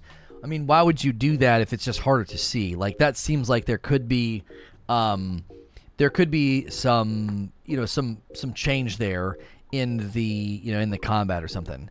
But I also think if they're going to do that, there needs to be some form of a loot incentive or something exciting about it. Because if not, I think it'll just get old. Oh, because Vex Offensive could drop uh, a pinnacle. Was it a pinnacle or a powerful? It dropped a powerful, I think, the first two times in the week or something, and they could also drop stuff from the. Uh, from the Vex offensive, and if you did it heroic, which nobody ever really kind of figured it out, it seemed like we figured it out, but whatever. It, it, to, to some of the, the final boss, I feel like there's got to be something tied to it other than, oh man, it's about to get crazy and about to get really hard. Like, I feel like that'll become disruptive and annoying if there's no loot incentive attached to it. Um, it needs to be exciting for more reasons than it's than than the simple fact that it's happening. If that makes sense. And I, I don't know if better weapons like like loot in the traditional like guns or armor would be a good incentive for this because I don't really think the difficulty or what I would perceive the difficulty would be would be to worthy something that powerful. Like there needs to be a correct balance. Like oh hey maybe I'll get some mats or maybe there's a chance for an aspect or you know some other material thing we could gain. But I could I hope it's not like oh you just well we're like a lost sector. It's like where you just oh you get a blue. You're like that's cool, but it's not worth it. Yeah, there's that happy medium because you, you don't want like pinnacle gear or raid level gear dropping in a grindable public space, but you also can't give me literally nothing. I, I don't know. I think world loot or unique loot would be good, especially if the world loot on Europa comes with some of the things needed for this, you know, the the thermal scopes that they mentioned. That would be that contextual power we've talked about before where because of where it's coming from, like VoG weapons with Oracle Disruptor, it it you know there'd be something exciting about it. Again, it would have to be more than just self-contained. Like, yeah, I got thermal scopes, and the only place that matters is in this weird event when they show up and they're hard to see. Like, there, you would hope there'd be other areas. I would anticipate that being a thing um, where thermal scopes are useful outside of just these storms in the public space. So, but that could be again a way to make it, oh, yes, we're finally getting one. I'm trying to get such and such thing to drop. Instead of it being like, yeah, I've done this a couple of times, been there, done that. It's just annoying, and then you you try to leave a re-instance. I also hope we we don't talk about this much, but I hope we integrate this into the story as well, the campaign, uh, and maybe also we theorize the raid that there could be a section, you know, potentially outside or in a large cave where you couldn't see, because mm-hmm. um, the the ogre encounter of Pit is probably my single favorite encounter, probably of all the dungeons and most story content, because there's something about an unkillable enemy that the goal isn't to kill them, but to escape from them that just gives you this sense of adrenaline. And you're sitting in your seat and you, you feel something. And a lot of content, you don't feel anything. You're just like, I'm doing this for the loot at the end. Or I'm doing this because I need to do it for an objective. And I mm-hmm. really feel like things like this could spice up gameplay and make you really feel like you're having fun and you, you feel the emotion. Yeah, yeah, I agree. I you know if there's an activity on the planet as well, um, and like we said, theorizing like a raid boss controlling the storm, you know that's kind of that layer of combat I've talked about. You know where they create a pain point and then you have a way to mitigate it with the the item. So if there's areas that get crazy and hard to see, you could mitigate that pain point with you know thermal weapons that are dropping. You know that that that could be another way to to deepen the combat and not make it feel so samey. Mm-hmm. Um, that's about it for me. Okay. Well, thanks for calling good. in. I'm excited for the 12 tomorrow, or well, later today. Yeah, it should be here in about four hours. Yep. Mm-hmm. All right, man. Thanks for calling in. All right, I'm coming to you, King Keys. Um, I see Light Leap in the voice chat. Are you calling in again? Because I know you said you couldn't, but you're back in. So, King Keys, go ahead. Hello. Hello, no, how are you? Good. How are you doing? I'm doing well. So, what I wanted to ask about today was the um, that new trailer they dropped two days ago. Uh, what were your impressions on it? What mm-hmm. impressed mm-hmm. you? What kind of like didn't impress you about it? Yeah, the, with Bungie, I wonder if sometimes we're almost jaded or numb to their hype. At least I am a little bit. Like sometimes I get really excited I got really excited when the stranger showed up. You know, we, we were thinking she was showing up, and, um, you know, seeing her was pretty cool. Saint 14, things like that.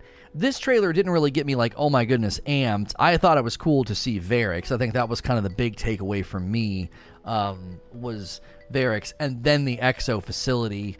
Kind of hoping for some background on Elsie knowing we found out in Warmind a really long time ago that Elsie Bray is the stranger and is basically Anna Bray's sister, and the Bray family basically made her. And so I would love more info on that. That'd be cool backstory. I, you know, I think she's got significance in the Destiny universe, and I'm happy to have her back.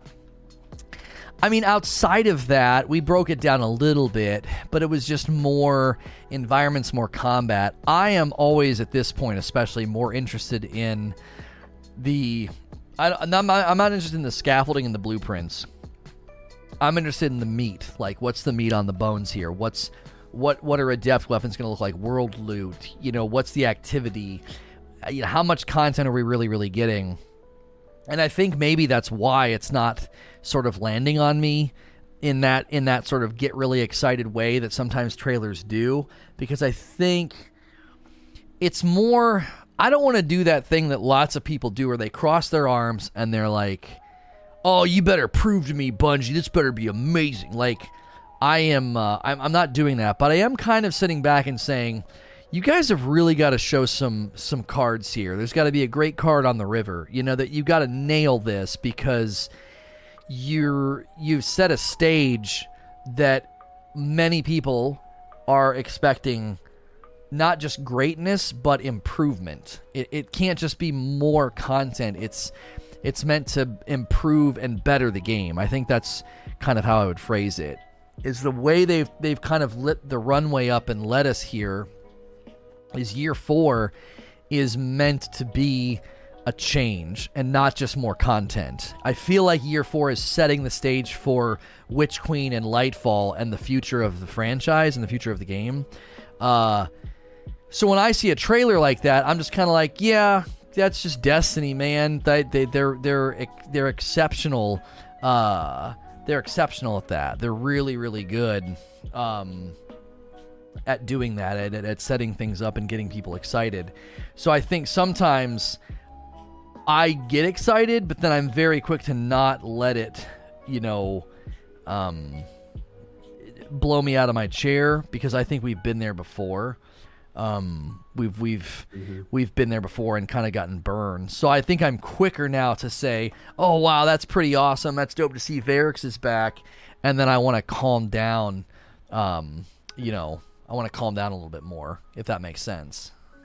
Yeah, like I I completely understand. You know, uh, I when I actually listened to it, it surprised me that it was Variks because I was expecting to hear Elsie talking, and that made me think, oh, if Variks is talking, you know, because we we we are already expecting that uh, Elsie is gonna be pr- more than likely the main NPC on Europa. Hearing Variks talking with Europa in the background, do you think that with this upcoming update, we could be having more than one main in NPC on a single planet? Because Nessus with Failsafe and the Calus robot guy, I can't remember his name right now. I don't really consider him like a main NPC just mm-hmm. because we kind of don't really hardly do anything with them, except if you're just kind of bored and want some extra bounties. You know. Yeah, no, I my prediction for Variks is he will be the NPC of whatever the activity is on Europa. So I think he is going to set the stage for something that we're doing and working on. And because I think they like to use him, they use him in Prison of Elders, you know, Dismantle Minds, right. yes. I think they're going to use him as the voice and sort of the NPC of, uh, of whatever the activity is on Europa. I think. Um, Elsie, the stranger, I think stra- she's going to be the planet's NPC because she's going to drive the story. The same way Anna Bray drove the story, and then she's the NPC, and and Brother Vance. Um, mm-hmm. That seems to be a pretty common thing. You know, you had Petra and Spider. So I think I think the stranger will become Europa's NPC, and then Variks is sort of the activity NPC that's talking to you and saying, you know, we need to do different things. And he's probably going to be in a location. You'll go and talk with him, maybe grab bounties and things like that. That's that's where that's kind of where my prediction is hitting. Yeah. Uh, one last thing. I'm look. I just went through the trailer again, and at the 52 second mark, mm-hmm. you can see there are two exos that are like they're being built.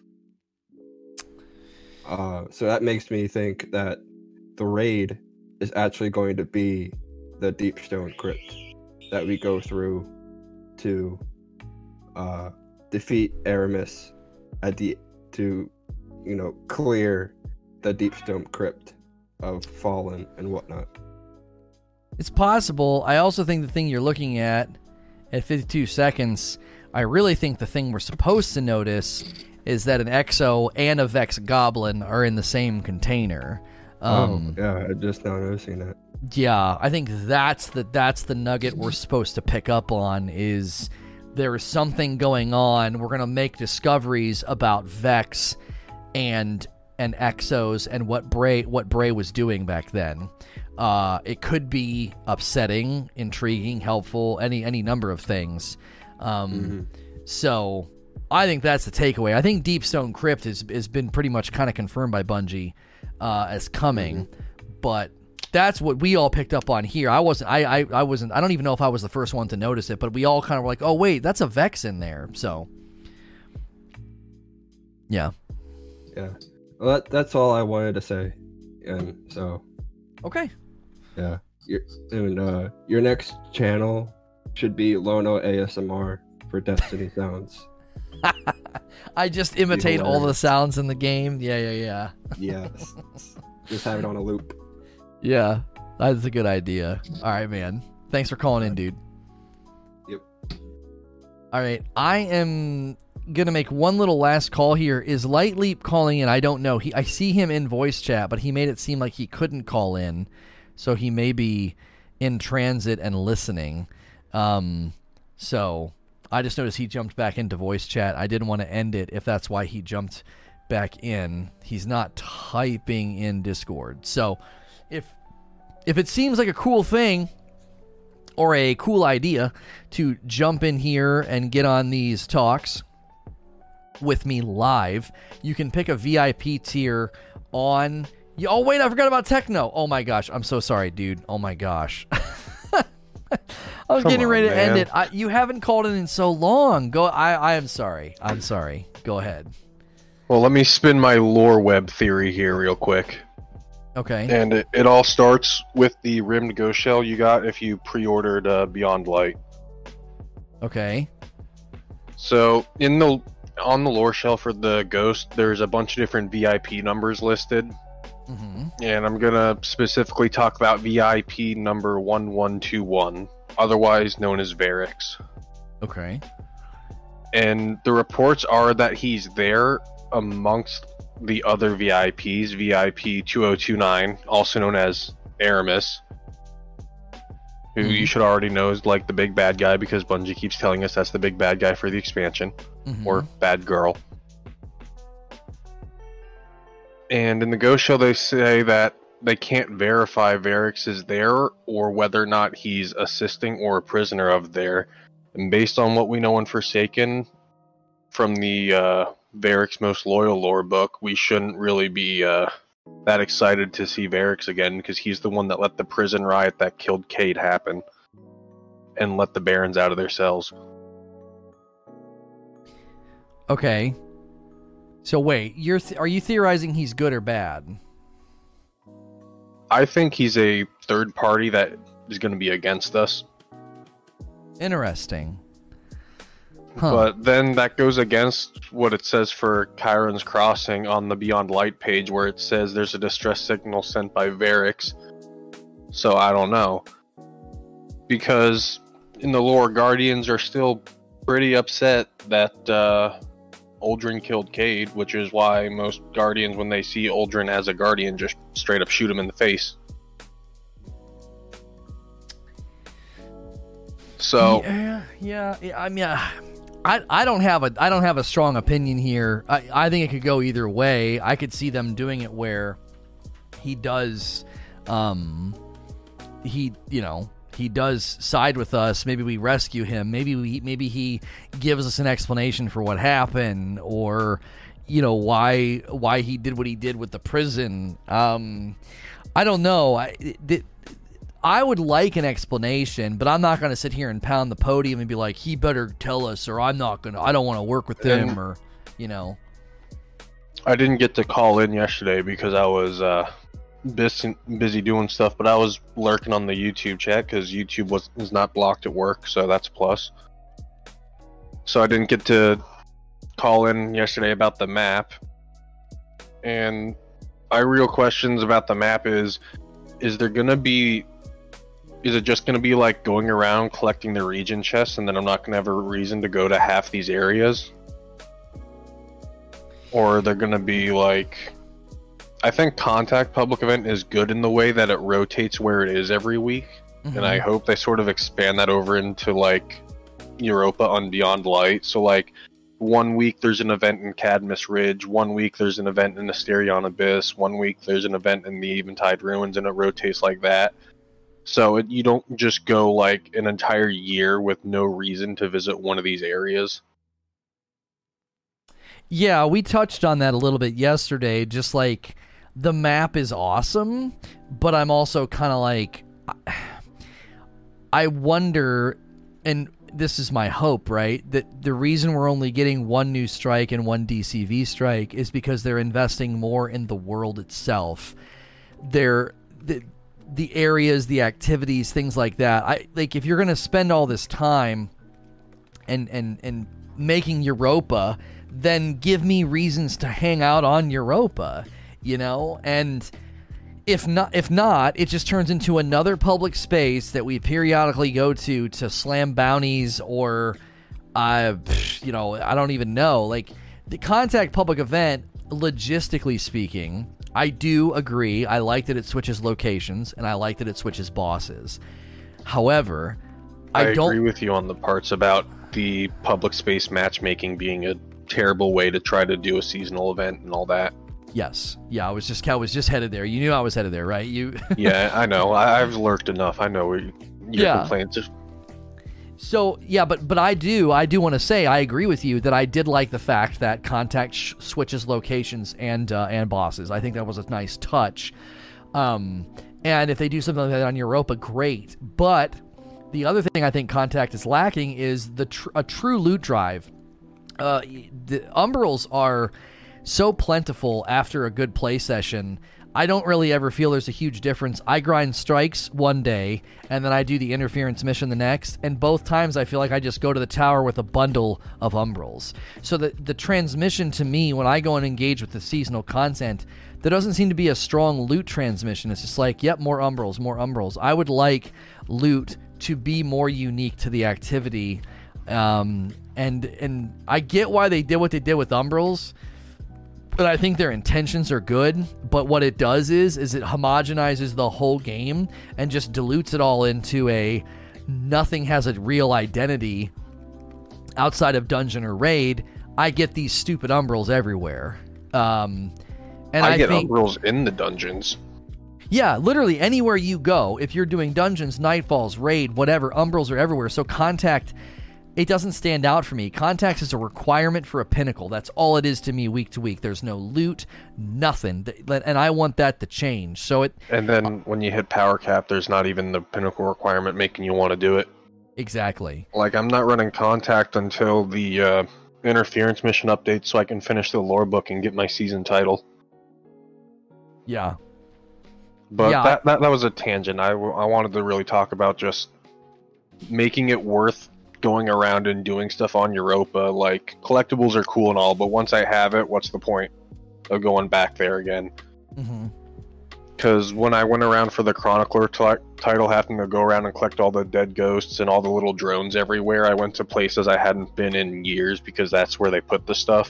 hmm And then I haven't been back since I got the collectibles. yeah, So yeah, it's it's a it's a short term solution. It only works until you have it, have the collectible. Like um, the raid exotic pursuit, it's only a pursuit. It's only worthy worth running scourge right now until you have anarchy or the armor.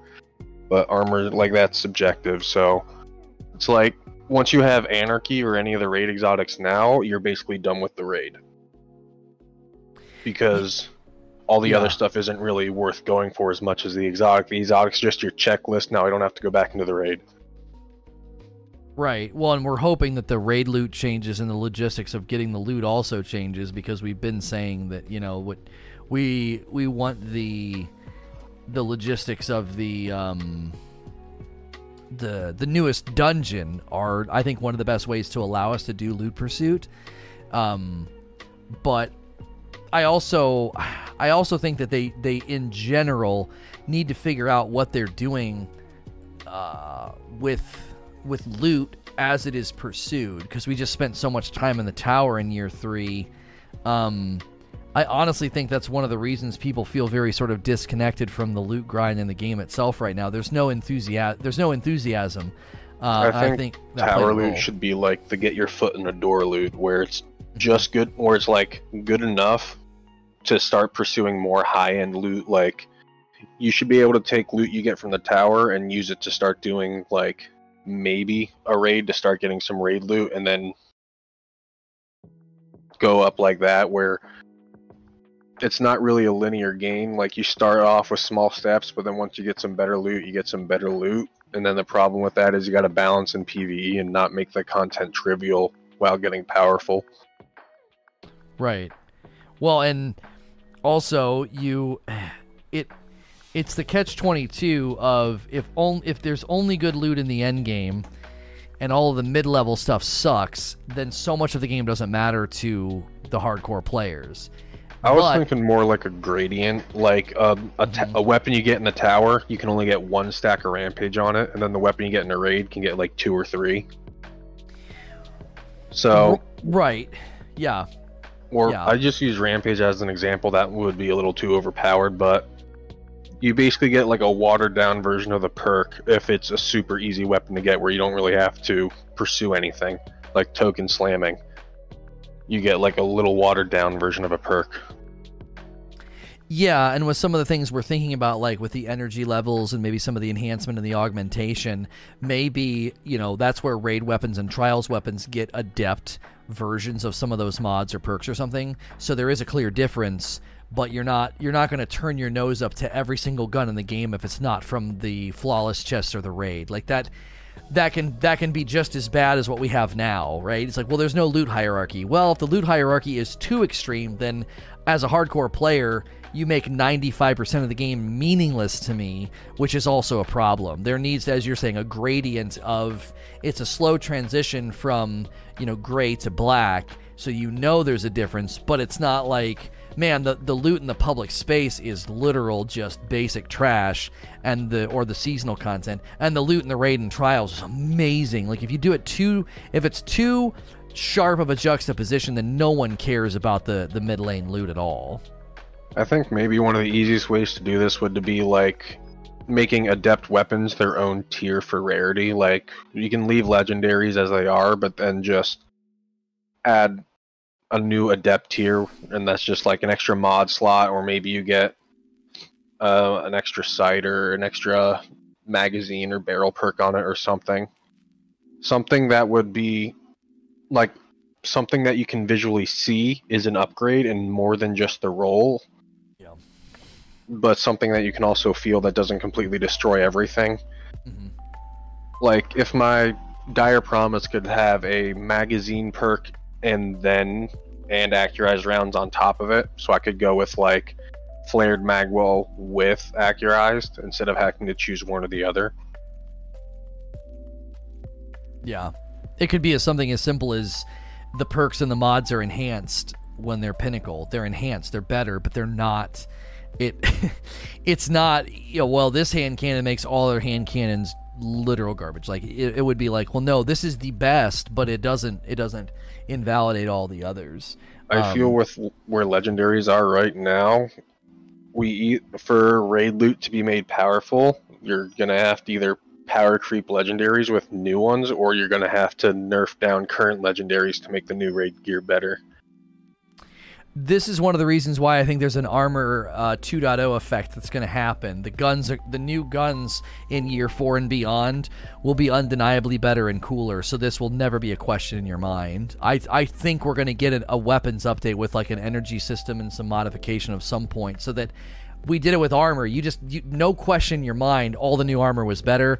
I think they're going to do something similar with guns. So what you're I- I- saying isn't possible. I questioned Armor 2 2.0 at first because of some of the armor drain values, making it hard to slot mods. Yeah. and then the energy drains making it hard to mix and match different weapons like if i want sniper perks and sword perks i can't because those are two different polarities hmm so that's my only real problem with armor 2.0 is that and some of the values like i think uh, any kinetic or small arms like uh, hand cannons scouts sidearms autos i think those should all have the same amount of drain values for their mods for the normal and enhanced because five for an enhanced hand cannon loader is kind of expensive when that's half of your entire armor energy drain. Yeah, yeah. Some of it, some of it isn't that logical. It does. Some of it seems like it's a bit backwards. Um, Nagi saying this season feels like a farewell to the old game. It's like them saying go and go enjoy the old content before it leaves. We'll even give you an incentive to do the old stuff. That's why you get umbrals everywhere. I that's I think that is part of it, Nagi. I think you're right, but I also think they said that they they didn't want you to feel like you only could get the new stuff from Contact. They I think they were trying to meet us in the middle because it was like the only way to get Saint 14 guns was to run Sundial or or Slam Fractaline. And then well, Sundial, I think, is probably one of the best seasonal activities they've made. Oh, that Oh, I wa- agree, that yeah. that only stuck around for a season. I think Sundial is probably the best out of all of we all of them we've gotten. Yeah, I agree. I think people were unnecessarily critical of it, calling it Menagerie 2.0 and acting like it wasn't good. It's like, okay, well, do you want Black Armory, Forges, Tower Event, and Contact? Because I think all of those are pretty, like, not that great. At least Sundial had some substance and movement to it. I think how you get rewarded, or how you did get rewarded from Sundial, is how you should choose your rewards from the flawless chest, where it's like, okay, you got three drops, pick what you want.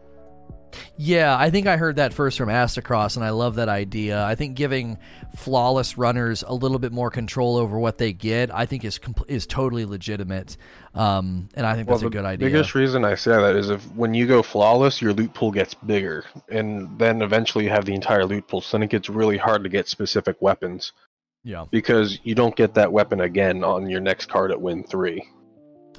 they could do a punch out system, maybe like you have to play enough weeks of trials to slowly earn that right. Like the more you play. The more you're able to do that, like you see, does that make sense? Like, so by midway through the season, you can go in and pick whatever you want, but you can't do that week one. You see, like a vendor rank for Saint 14 that will let you uh, your trials rewards from the flawless chest or something like that. either that or treat it like the um the way the dungeon works like a punch out system like you have to earn them all first they have to drop first and then they're in that pool Yeah, but then I can see that being a problem where people only do what they do now, where it's they just farm up. Uh, like most people I know, they only play when summoner is like win three, and they get to win three, and then that's it for the weekend because they don't care about five or seven or anything like that. They want a summoner, and that's it. So they will do everything in their ability to keep the loot pool as small as possible, so they can get it, keep getting summoners. i i could see that being a problem. Um yeah i could see that being a problem. Maybe they would have to do it another way than like you're saying like a rank so that you you would have a vested interest to play every weekend or you're holding yourself back you know? Yeah, so I those- think I have think- I think rambled on in a bunch of different directions. no But, those are all uh, those are all good thoughts. It was good talking I got one last thing, and that's I disagree with the fact that you should be that all armor should be just as good in the raid as raid armor. I don't. I think that's a rather bad way to look at raid gear in general. Is like it's just as good as the other stuff. Like the Garden of Salvation armor, uh-huh I, I get just as good statted armor from the dungeon or from the season pass and all that other stuff. And when running the raid, it's nice that I don't have to swap my entire armor sets and save multiple armor sets. But then I kind of feel like the raid armor is useless then because I already have a bunch of good stat rolls that I have fully masterworked. hmm So I had a thought of to make the raid armor better in the raid, just keep like the armor 2.0 socketing mods and everything on it, but make the raid mods cost less to slot on the raid armor. okay So while it's not like a straight up this is the objectively best armor, you still do get small benefits here and there for using raid armor in the raid. So like relay defender, instead of costing like two or three or whatever it costs, it would only cost like one or two. No, yeah, I think that's smart because, uh, and that I think, I think that kind of honors the spirit of what they've tried to do. They don't want to make you wear the raid armor to get the raid perks, but the raid armor should have something about it that is better or beneficial or contextually beneficial in the raid itself. And I think what you stated is probably a pretty good target they could set and say, okay, all raid, you know, raid mods for the Deepstone Crypt, if that's what it is, um, all those mods are cheaper if you're wearing the raid armor, which in essence is going to shove people toward it, but it's a small enough benefit that some people could just totally ignore it and be like, nah, I'm not going to do it, you know?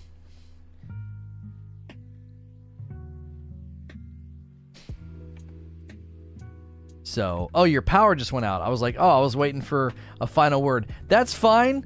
Uh, that's probably a good time to end it. I think that you were that was like the last thing you were wanting to talk about anyway. So good calling in, Techno. Everybody else that called in, uh, Gilly and King Keys, guys, thank you so much. If you're like, man, calling in would be pretty cool. I'd like to be a VIP. You can pick that on Patreon. You can go to sntrpresents.com for the Patreon, or here on the YouTube channel, you can click the join button, pick VIP, jump in the Discord, and you can join me on these call-in sessions. They're really enjoyable. Uh, and if you're listening to this or watching this elsewhere, if you can't catch these live, I do these as individual uploads on the YouTube channel for members as well. So as long as you're a tier one member, you'll see those uh, now as an upload, and then obviously the audio versions hit the other websites. So as always, if you're listening or watching in the other locations, please like, share, and subscribe.